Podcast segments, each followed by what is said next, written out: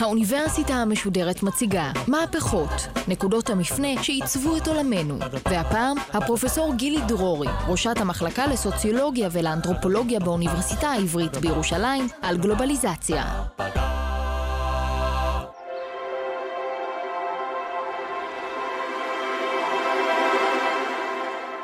שלום, שמי גילי דרורי ואני סוציולוגית. אני פרופסורית במחלקה לסוציולוגיה ולאנתרופולוגיה באוניברסיטה העברית בירושלים.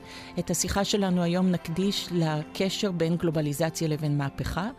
נגדיר את הגלובליזציה, נסתכל על התהליך שהוא גלובליזציה ונסתכל גם לאחור במהלך ההיסטוריה האנושית, ואחר כך נשקול האם באמת הגלובליזציה היא מהפכה או שאיננה מהפכה. אני אתחיל את הניתוח של הגלובליזציה בסיפור על חברה, או פירמה עולמית, שבשיא פריחתה שלטה ב-90% משווקי הסקטור היצרני שאליו היא השתייכה, והייתה החברה השביעית בגודלה בעולם. העלמת השם היא כמובן על מנת לאתגר לכם את הדמיון. אז החברה שבה מדובר ייצרה מכשיר שקיצר את תהליכי הייצור לאין שיעור והביא את הייצור לכל בית. אם עובד מנוסה ומקצועי עשה עבודה זו ב-14 שעות באופן ממוצע, כעת, אחרי שהומצאה המכונה ונכנסה אל הבתים או אל סדנאות עבודה קטנות, אחרי שלמדה או למד העובד להפעיל את המכשיר, הוא יכול היה לעשות את העבודה הזאת בפחות משעה. הניו יורק טיימס תיארו את המעמדה של החברה בכך שכתבו, מה שהיה הטלגרף לעולם המסחר במאה ה-19, כך הוא המוצר של החברה הזאת לעולם המכשירים הביתיים. נשמע כמו מהפכה.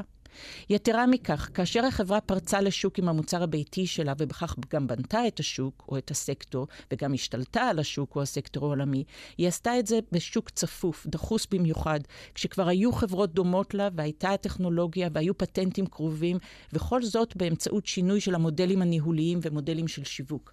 ההתפתחות של החברה נלמדת היום בטובים שבבתי הספר למנהל עסקים. למה? כי יש הרבה קסם בסיפור של החברה. כי את החברה הקים אמריקני בעל אופי פרוע משהו, אדם שהביוגרפיה שלו חרגה באופן ברור מכל מה שהיה מקובל לאדם מהוגן באותה עת, ובכל זאת איש יצירתי ונועז בעסקים. אז מי החברה הזאת?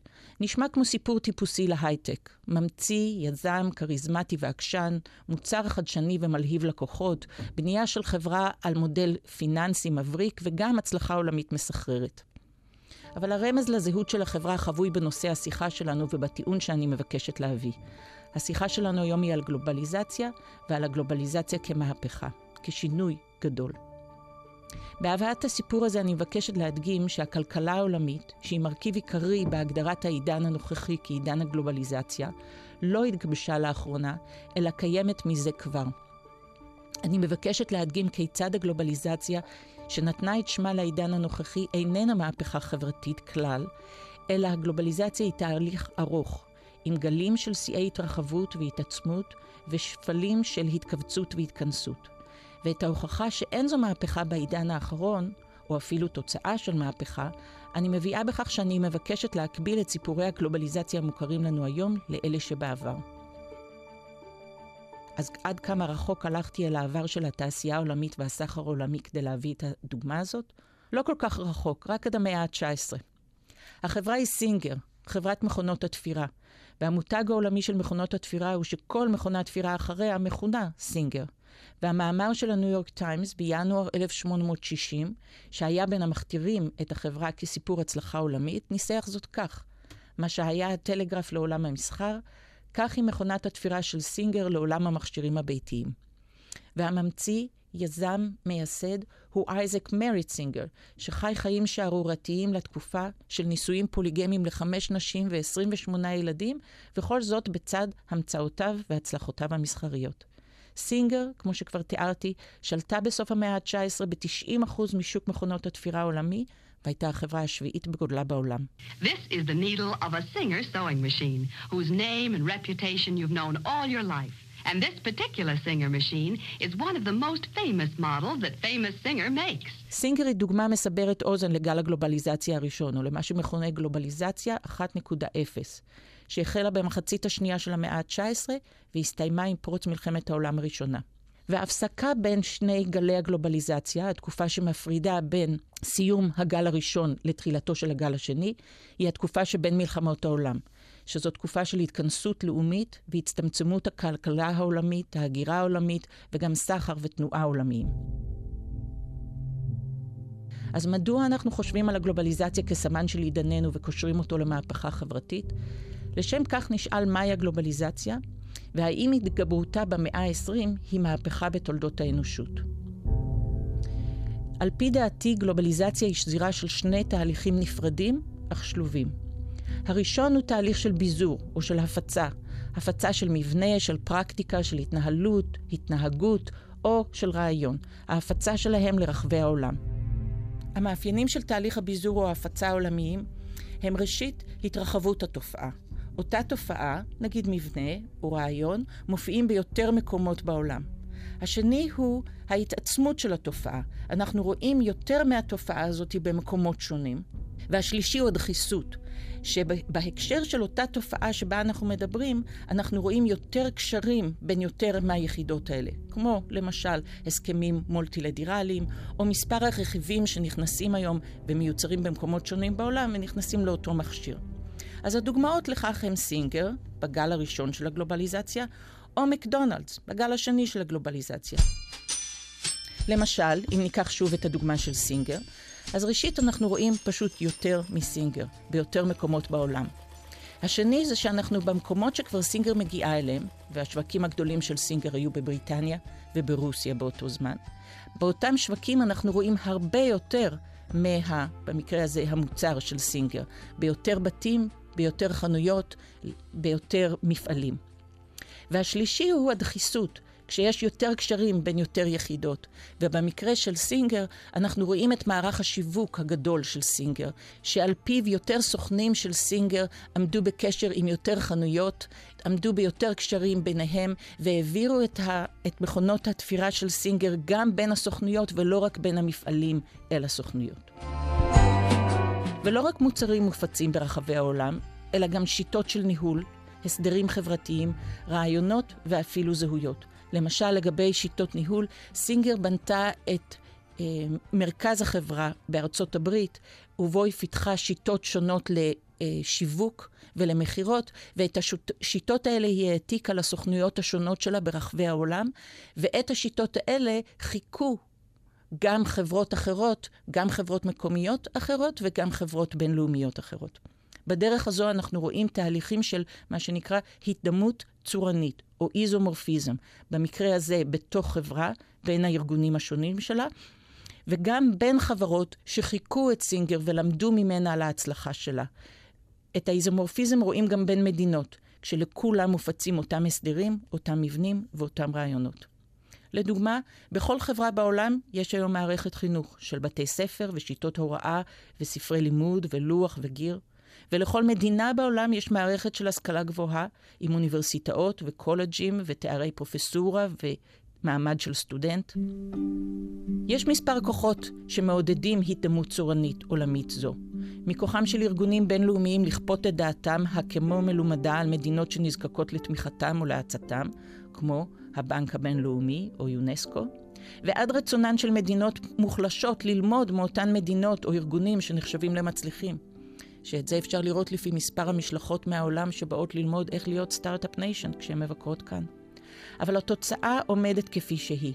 העולם נראה שטוח, כפי שכינה אותו תום פרידמן, למרות ההבדלים הגדולים מתחת לפני השטח. That is the iron rule of the flat world.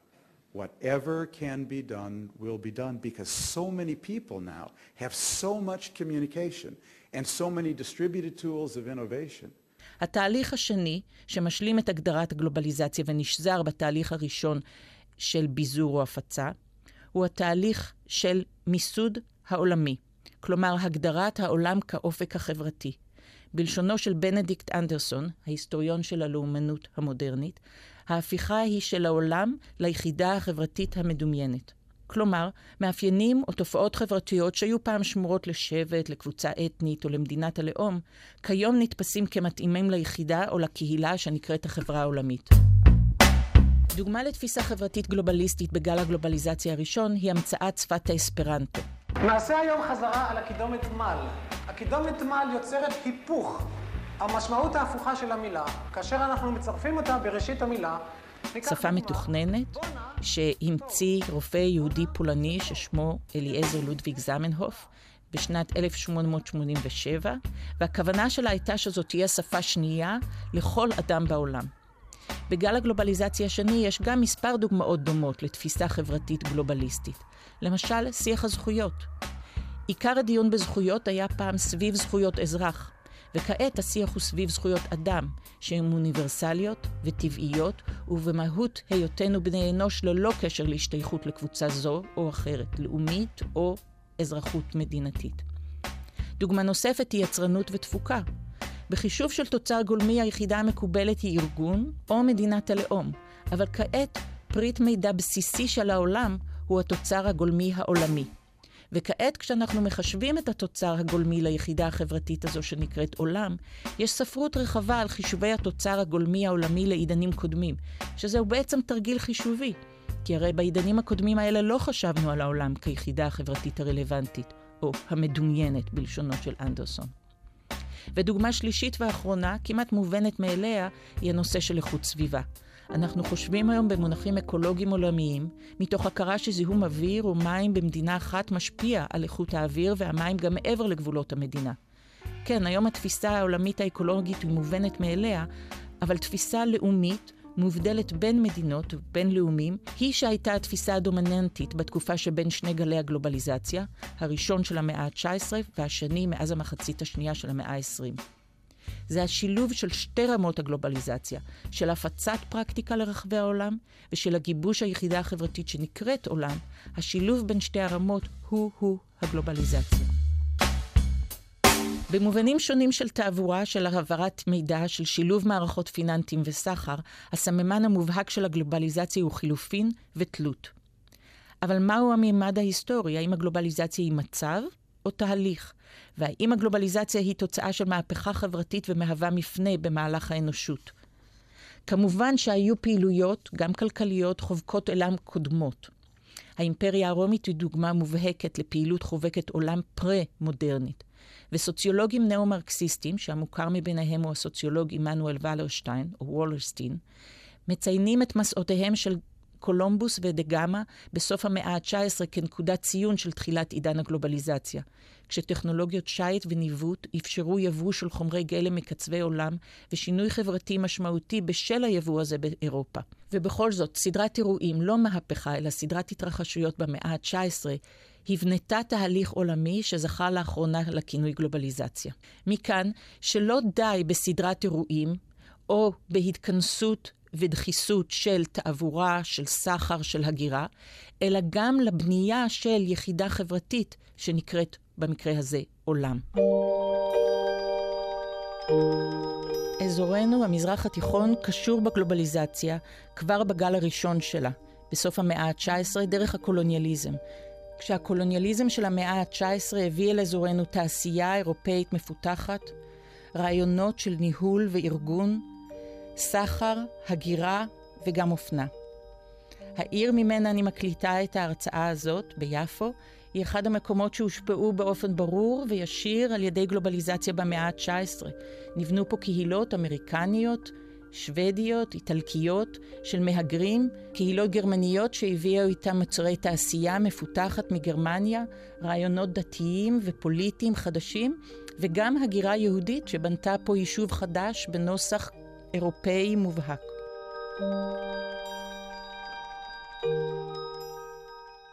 במאה ה-19 הייתה התכנסות של מה שאנחנו היום רואים כשתי הרמות האנליטיות של התהליך שנקרא גלובליזציה.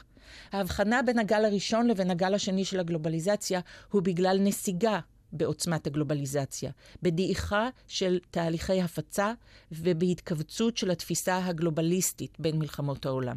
ובכל זאת הגלובליזציה היא תהליך מתמשך. של גאות ושפל, של דחיסת זמן ומרחב ושל התהדקות קשרים ותלות בעידן אחד, ואז של פרימת קשרי תלות והתעצמות ההתבדלות בעידן השני. אז איך נראה שפל בגלובליזציה, או איך נראית התכווצות והתכנסות של הגלובליזציה? בין מלחמות העולם, מה שראינו זה גם צמצום של סחר עולמי וגם צמצום של הגירה עולמית, וזה בגלל ההתכנסות של האופק החברתי. האופק החברתי הרלוונטי או היחידה החברתית המדומיינת, בלשונו של אנדרסון, הייתה אז מדינת הלאום, או מה שאנחנו מכנים בשפה לאומנות. והלאומנות הזאת פוררה את הגלובליות בעידן הזה, והביאה להתכווצות בכל אותם מימדים כמותיים גם, שבהם אנחנו עומדים את הגלובליזציה. רבים מחוקרי הגלובליזציה מסמנים את תחילתו של מה שנקרא כעת עידן הגלובליזציה, באירוע של נפילת חומת ברלין ב-1989, או בהתפוררות של הגוש הסובייטי, ומכאן עליית העולם החד-קוטמי, כלומר ההגמוניה האמריקנית, ב-1991. אלו ללא ספק אירועים חשובים, אך חשיבותם באה מכך שאנחנו מפרשים אותם כסמנים של תהליך חברתי. חשיבותם היא במש... במשמעות שאנחנו נותנים להם לסימון תהליך. ויליאם סייוול, בעבודתו מאמצע שנות ה-90, כותב שבדומה למושג המצאת המסורת של אריק הובסבאום, יש להציע גם את המושג של המצאת האירוע, כחלק מתהליך של סידור ההיסטוריה וגיבוש נרטיב על התפתחות אנושית. האם האירועים האלה של נפילת חומת ברלין ושל התפוררות הגוש הקומוניסטי שמסמנים את העידן הקרוי עידן הגלובליזציה הם גם סמנים של מהפכה?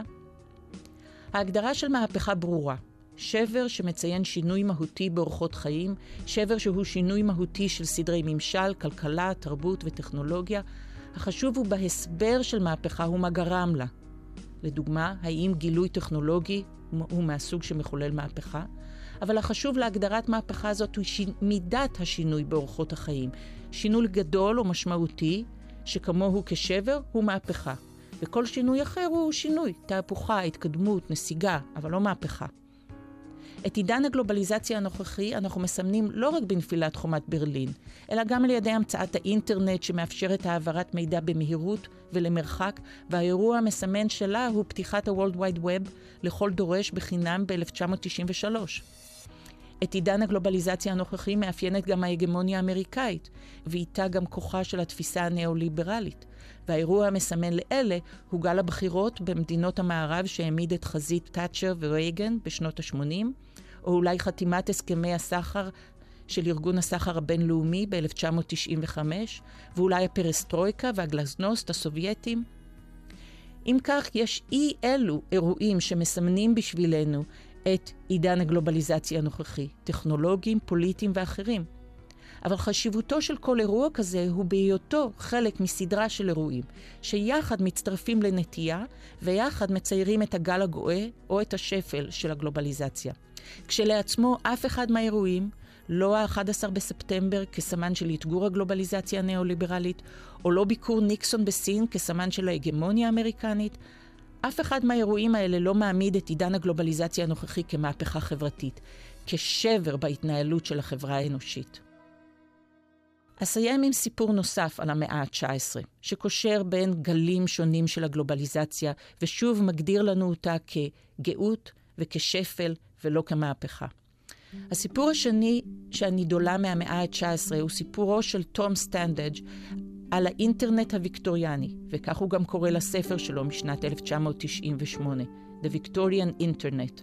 בספר זה מספר סטנדג' על ההיסטוריה של טכנולוגיית התקשורת הטלגרפי, ועל הדמיון בין מהפכת התקשורת שהביא הטלגרף במאה ה-19 לבין מהפכת התקשורת של האינטרנט בסוף המאה ה-20. Modern social media users are heirs to this actually centuries long tradition.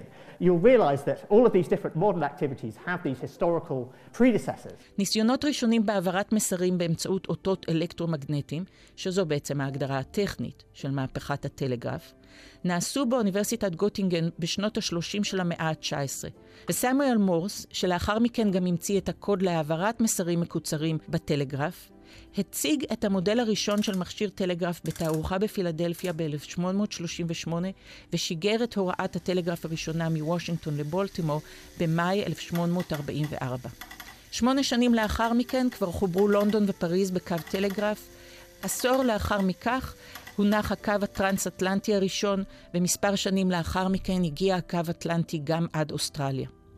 הסיפור שמביא סטנדג' אינו רק סיפור על טכנולוגיית מידע שבנתה שוב עולם קטן, תוך פחות מ-30 שנה מרגע המצאתה, אלא גם של בנייה של חברה עולמית על גב הטכנולוגיה הזאת, ובכך הוא קושר קווי דמיון אבותים בין הטלגרף לבין האינטרנט, שהם גם קווי דמיון בין גל הגלובליזציה הראשון לבין גל הגלובליזציה השני, ובכך הוא גם מפריד את עידני הגלובליזציה האלה מכל תהליך חברתי קודם שחבק עולם ידוע, אך לא ייצר חברה עולמית אחת. בסיפור על הדמיון בין טכנולוגיית הטלגרף לאינטרנט, מספר סטנדג' גם על התפתחות קהילה מקוונת, עם קודים לשוניים וסלנג משלה, וגם עם קבוצות חתרניות בתוכה. הוא מספר גם על מבצעים הירואיים של לכידת פושעים באמצעותה וחיפוש קרובים, וכמובן גם על התהדקות והתעצמות של קשרי מסחר באמצעות העברת הידע. סיפור האינטרנט הוויקטוריאני של סטנדג' מדגים גם הוא שהגלובליזציה איננה מהפכה אנושית ואינה שייכת רק לעידן הנוכחי. לסיום אגיד שהגלובליזציה אומנם אחראית להפצת מהפכות, אבל זוהי הגלובליזציה של המהפכנות, ולא המהפכה של הגלובליזציה. לדוגמה, העצמאות של מדינה כמו הייטי ב-1804 באה בהשראת המהפכה הצרפתית. מהפכות קומוניסטיות אנחנו ראינו במאה ה-20 בווייטנאם, באנגולה, בקובה, ולאחרונה ראינו מהפכות, או כמו מהפכות דמוקרטיות, בתימור המזרחית ובעיראק. וגם הלאומיות, או מדינת הלאום, היא מהפכה שלטונית עולמית, גם אם של עידן הגלובליזציה הראשון.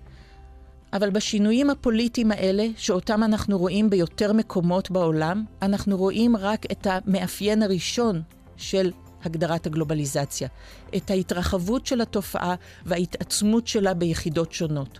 אולי אפילו את הדחיסות, את הקשרים בין יחידות דומות, אבל לא בהכרח את ההתגבשות של עולם אחד ליחידה חברתית מדומיינת יותר או מדומיינת פחות.